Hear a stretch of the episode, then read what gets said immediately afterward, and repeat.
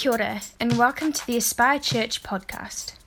Wherever you're listening from, we pray this message inspires you to love strong, shine bright, and live free.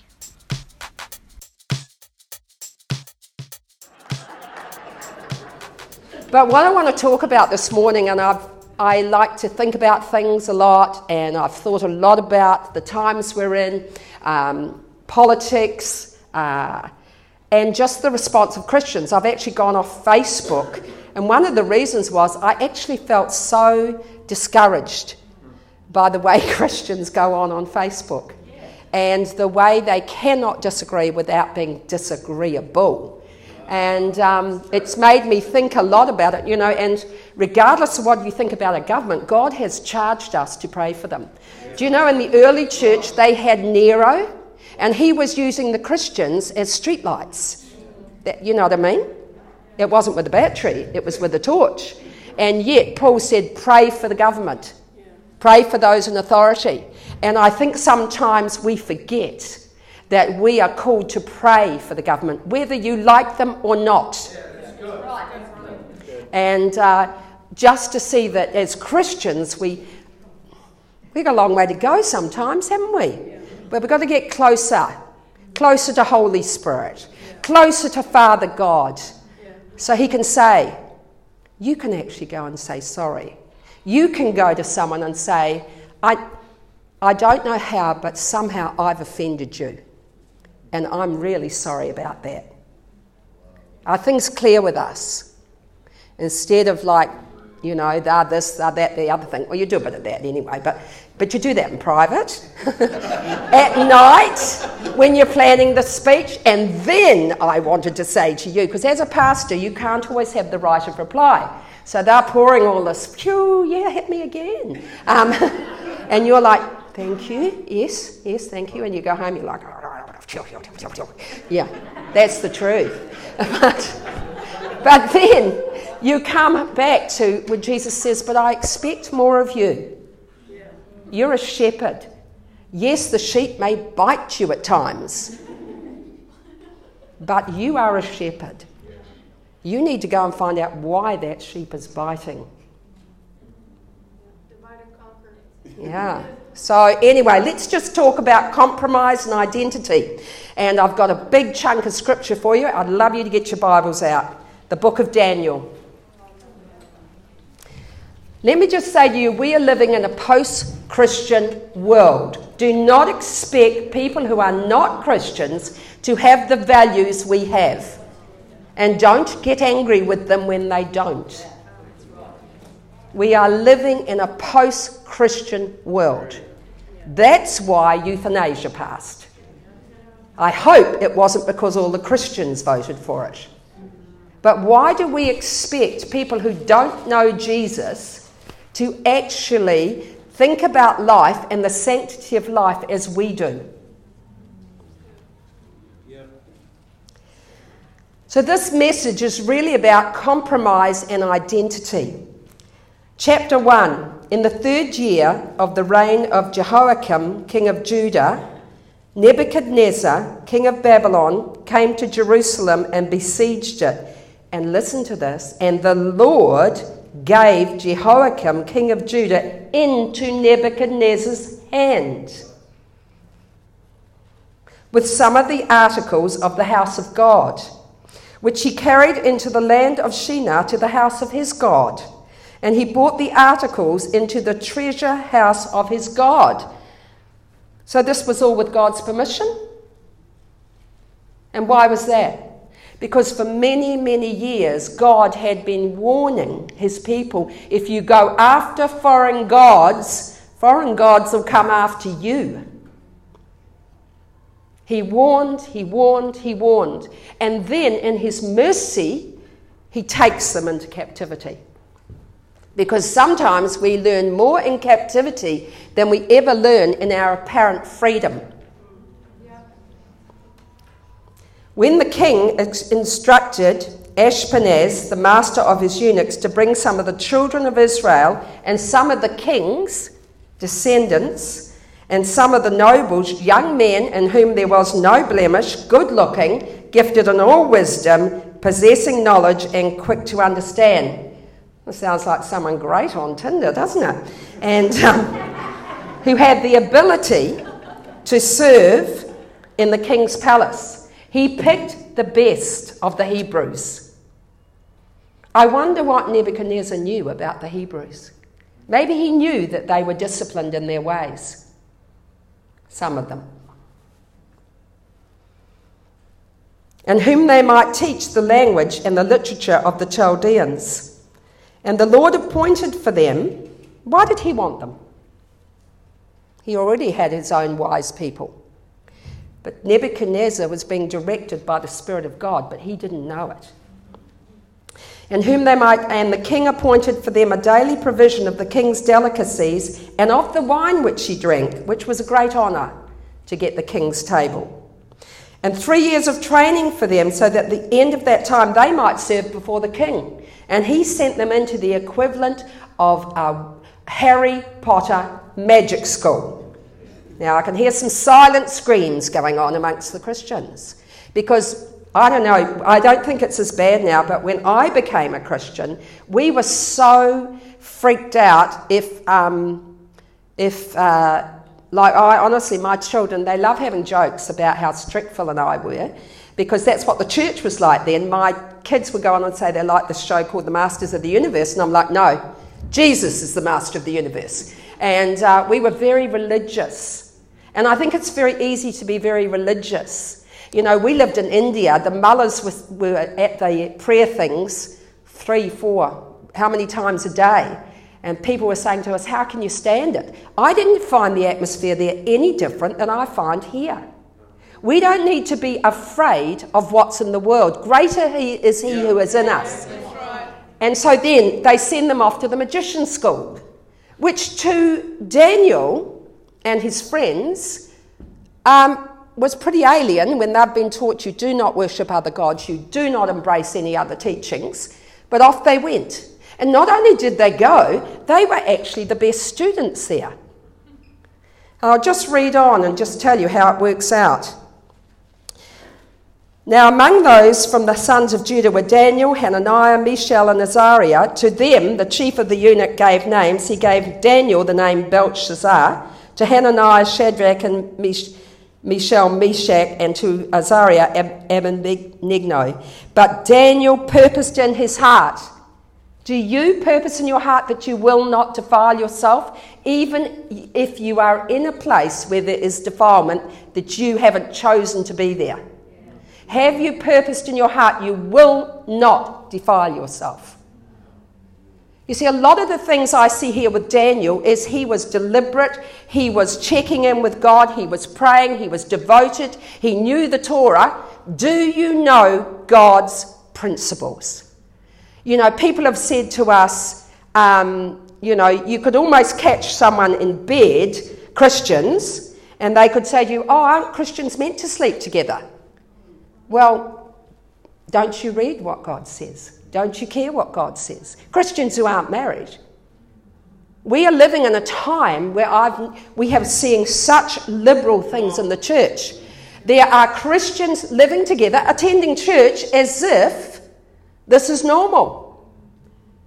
And if anyone says anything to them, they storm off and say their rights have been um, taken away from them. You know, there's a, a, a there are things happening in churches. This is the time, I believe God is using this to shake the church. Who are the true believers? And it's going to be the ones who actually, we're not better than anyone else, but which churches are going to run their lives according to the principles of Jesus Christ in the Bible. There was a, a great church in Wellington that attracted a lot of young people, was very popular, wonderful worship. I read on the website the other day that anyone who is in a committed relationship, and had in brackets, this is same sex or heterosexual, can be in our leadership team. How can these things be? Because we've stayed largely silent. We have actually become enculturated to the world. And I think this is why the book of Daniel is so powerful, so relevant to us in these days. We are moulded into the world. We don't want to offend. We don't want anyone to say anything about our churches. We don't want to use the word sin. Now it's, he's broken. Yeah, sin makes us broken. Do you know, I even feel sometimes when I preach, I almost sort of choke on the word sin because I can feel the atmosphere. And that's in our own church. you know? It's not down at the, at the, at the um, you know, the Mungle house or whatever. It's in our own church. You say the word sin. And everyone's like, ooh. because Christians have become deceived and compromised. Do you know, if, this is how I feel. If I'm not going to follow Jesus with all my heart, I'd rather be out in the disco. I'm too old for it now.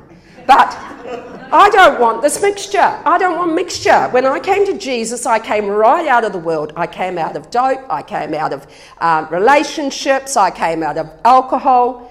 There was no way that any of that I wanted. But that is not the issue usually. The issue is the, is the compromise that we get into. No, we won't mention what we actually think about abortion. We don't want to offend. Do you know, Daniel is an amazing example.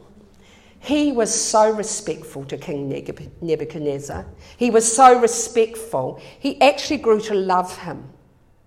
And if you read through Daniel, there's one stage where Daniel does not want to tell Nebuchadnezzar what the dream means. He says, I wish this dream was for your enemy. Now, Nebuchadnezzar was a wicked king. But Daniel was a follower of Yahweh. He had the grace of God, he had the mercy of God. He was able to say things in a way that people could receive them. Daniel purposed in his heart that he would not defile himself with the portion of the king's delicacies, nor with the wine he drank. Therefore, he requested of the chief of eunuchs that he might not defile himself. Now, God brought Daniel favour. Are you in a difficult work situation? Do you believe God can give you favour with people who may be anti Christian, anti your values? Do you believe? Do you know favour often comes when you are gracious? It's a wrong thing to think that you could act in a rude and uh, arrogant way and expect God's favour. Favour. It's interesting, there's another story about Joseph. He got favour everywhere he went, but he got favour because of his attitude, not because he was sulking and causing trouble. He determined in his heart to accept that, that God was his deliverer.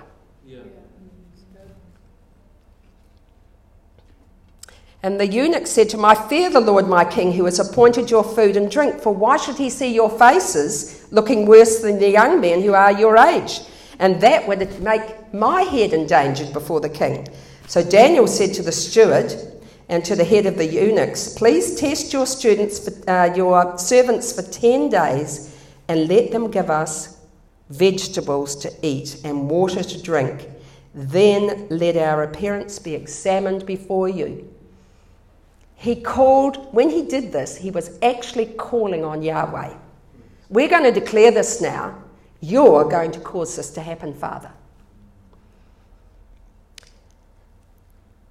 And as you see so fit, deal, deal, with your servants. So he contested with them in this matter and tested them. Then, at the end of ten days, their appearances appeared better and fatter in flesh than all the young men who ate the delicacies. Do we have that kind of faith? Do we have anything like that kind of faith? God, I will do what honours you. He didn't want that food because it wasn't according to his dietary laws. I will do what honours you and I will trust you with the outcome. As for these four young men, God gave them knowledge and skill in all literature and wisdom. What literature and wisdom? did God give them all knowledge? In the Babylonian literature and wisdom. See, our God is much broader, much bigger than we think. He gave them wisdom and literature in the understanding of the Babylonian ways so that they could come before the king and influence King Nebuchadnezzar, who was really the king of the known world. God gave him favour, but he wanted to have favour, there were things that they had to do. And they had to get to know who these people were that they'd been taken into captivity with. They had to get to know what their king believed.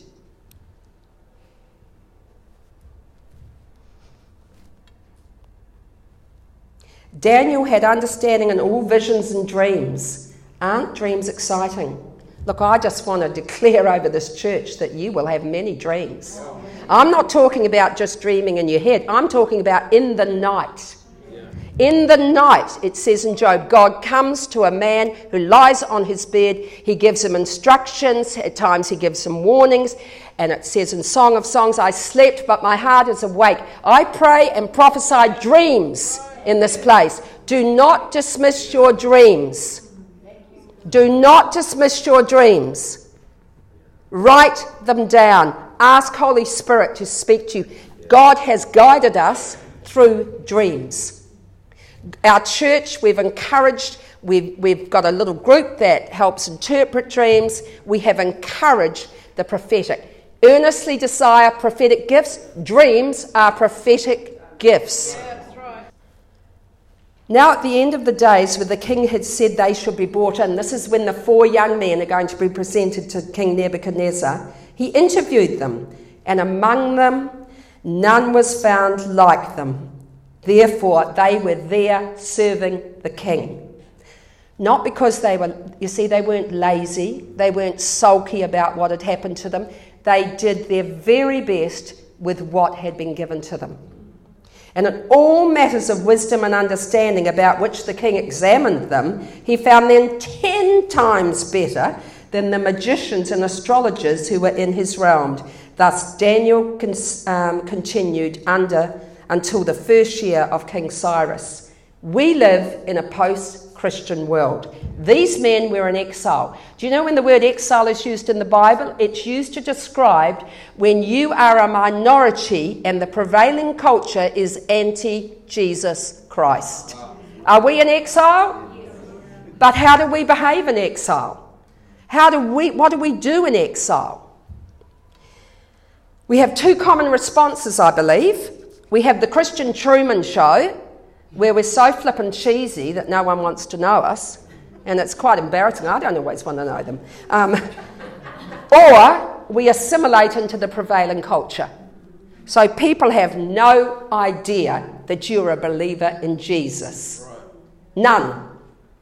Absolutely none and they say all sorts of things in front of you because they have no idea. Isn't this the truth?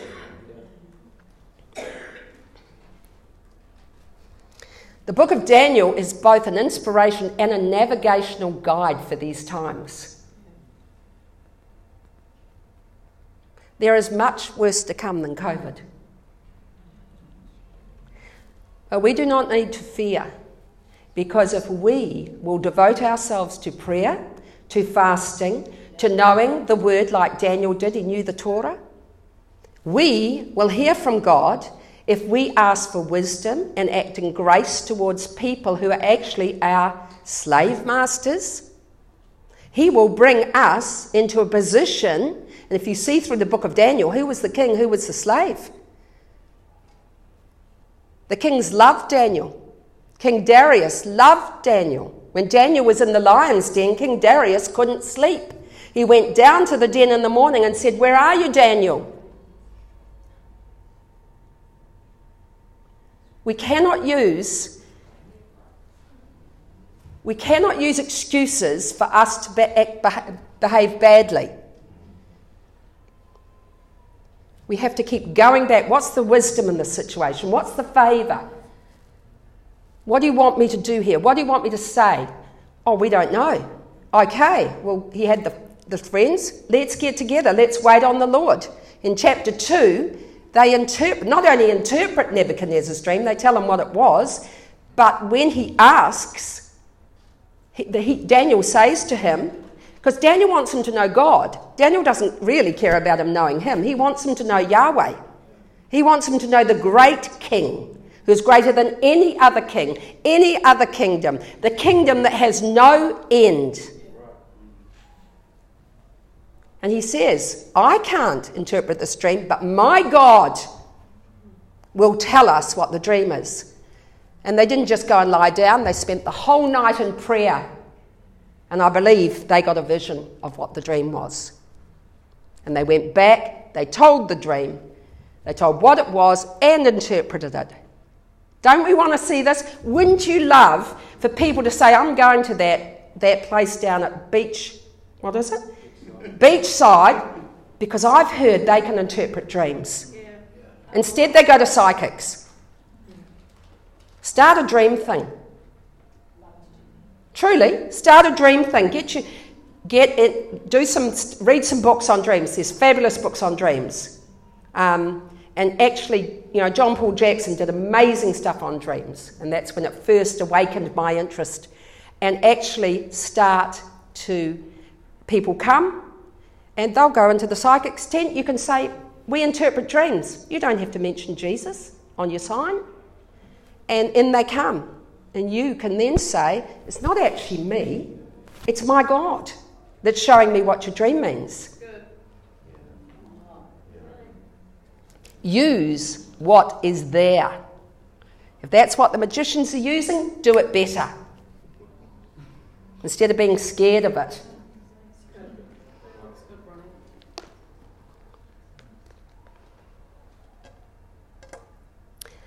So, what happened to these guys? They were taken, they had to learn the language, they were colonised totally. They had to learn the pagan ways. They were culturally immersed in Babylon, which was a wicked kingdom. There were wicked things going on. The sexual practices, the worship practices were wicked. And they were culturally immersed in it. And yet, they knew who their God was. You see, Daniel had his name changed to Belshazzar. If you notice through the book of Daniel, he never calls himself Belshazzar. He never forgot who he was. Yeah. Do you forget who you are sometimes when you're in certain company? Do you let them identify you as something else? Daniel never forgot who he was. And he would not call himself Belshazzar. Daniel means God is my judge. Belshazzar means um, you will protect the king by the power of Baal. He did protect the king, strangely enough, but it wasn't by the power of Baal, it was by the power of God. So, what were the four major issues for Daniel and his mates? He was in isolation, he was away from his community, he was away from family ways. He'd been enculturated, social engineering. What are we living with now? Social engineering. Social engineering in our schools. Sexual engineering. That's what we're living with. And we think this has never happened before. Oh, it's happened before. Many, many times. The food and wine from the king symbolize appetites and ambitions of the good life. Don't take the food and wine if you don't want the results of it.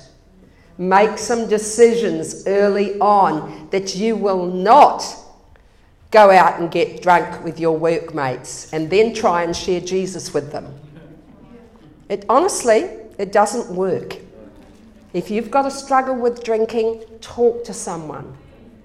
Find out what's going on. What need are you trying to meet? It says, you know, God's so wonderful. He doesn't just say, don't drink. He says, do not be drunk with wine, but rather be filled with the Holy Spirit. If you're drinking a lot, you need another dose of the Holy Spirit. Look, I felt, I'll tell you an honest story. I felt, I don't drink. I used to before I was a Christian, but during this difficult time, I mean, sometimes people bring wine to our house, but we don't tend to have it in the house. But it was about three o'clock one day, and I was feeling really very sorry for myself. So I got out this really big glass and I poured this huge bottle of um, this glass of wine, like ginormous, probably four wines. And um, I just picked it up and I felt the Holy Spirit say, pour it back. And I did. Because I thought, if I ever want to have a glass of wine, I want to do it in celebration with friends that I love. I don't have anything against people having a glass of wine. But I do wonder when we use it to numb our pain and flip, it's, it's good at it, isn't it? Apparently. Well, it used to numb mine before I was a Christian, but the fruit of it is very, very bad. So that's how tempted I was. That's how sorry I felt for myself. But I poured it back into the bottle, and no one was any the wiser.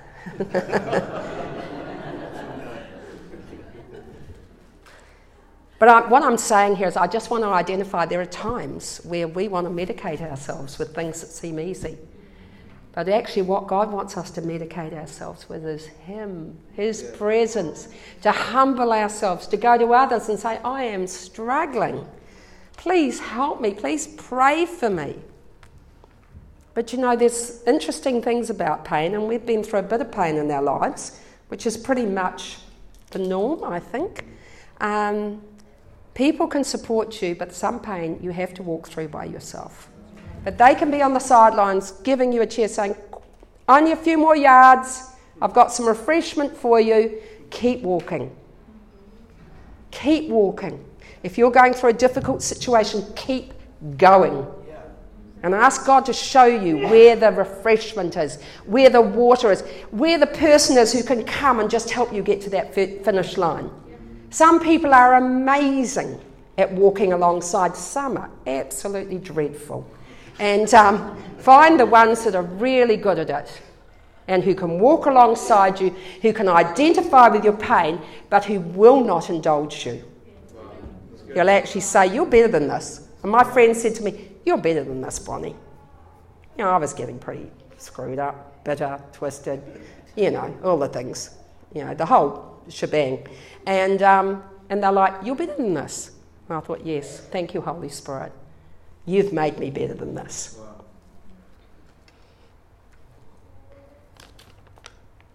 So, what was it about Daniel? He never forgot who he was. He never forgot who his God was. He determined in his heart. If you go into a situation without a plan and determine in your heart before you go there, when it is alien or somewhere where you would be uncomfortable, you can easily compromise. It's so important to be determined in your heart, to know your own boundaries, to know when to leave a situation.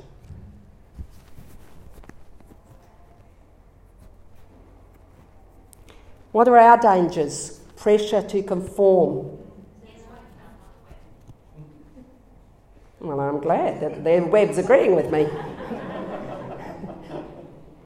I was having a sort of an intense talk with someone, and Siri spoke up and said, I don't understand. I was like, Well, shut up, Siri, I wasn't including you.